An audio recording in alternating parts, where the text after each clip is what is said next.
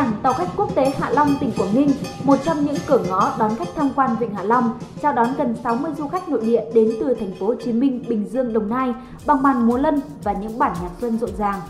Phó Chủ tịch Ủy ban dân tỉnh Nguyễn Thị Hạnh cùng lãnh đạo Sở Du lịch đã lì xì và dành những lời chúc tốt đẹp đến những du khách sông đất du lịch đầu xuân năm mới.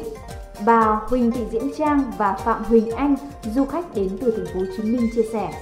Tour Hạ Long này đã được đăng ký từ năm 2020 tới năm nay mới được trở lại và cái điều đó là cái điều rất phấn khởi.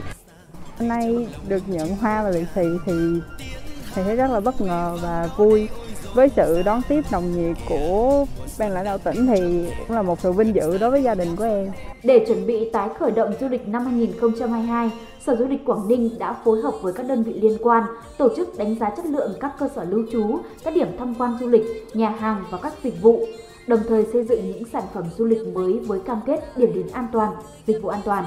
Bà Nguyễn Thị Trực, giám đốc chi nhánh Việt Travel Quảng Ninh cho biết, À, ngay trong dịp Tết này chỉ riêng có khách Sài Gòn thôi chúng tôi đã có 15 đoàn ra với Quảng Ninh rồi. Bây giờ đi du lịch đối với khách là người ta chú ý nhất về công tác an toàn. Khách đã tự test Covid, chúng tôi phải đảm bảo quy, quy tắc 5K. Sau đó là tất cả các dịch vụ lái xe, hướng dẫn viên, đặc biệt đến với những cái địa điểm như là ví dụ như là khách sạn, nhà hàng hoặc là những quán ăn đều có những cái cam kết với chúng tôi về công tác an toàn trước khi mà khách đến. Theo ông Phạm Ngọc Thủy, giám đốc Sở Du lịch tỉnh Quảng Ninh, những ngày đầu xuân, lượng khách về với các điểm du lịch tâm linh và danh thắng trên địa bàn tỉnh Quảng Ninh rất tấp nập và Quảng Ninh cũng đã sẵn sàng các điều kiện đón khách quốc tế, dự kiến vào cuối tháng này.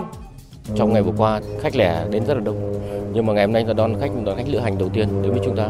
Và tiếp theo đó thì rất nhiều đơn vị lữ hành như Sài Tourist, rồi Viettravel, rồi TSD cũng đã thông báo lượng khách lữ hành đến chúng ta. Đó là tín hiệu rất tốt vào đầu năm. Và ta kỳ vọng rằng là Năm nay thì chúng ta sẽ thực hiện tốt kế hoạch chúng ta đặt ra. Sau tháng đầu năm thì tập trung đón khách ờ, nội địa và tập trung đón những thị trường ờ, phía Nam, khách du lịch văn hóa tâm linh.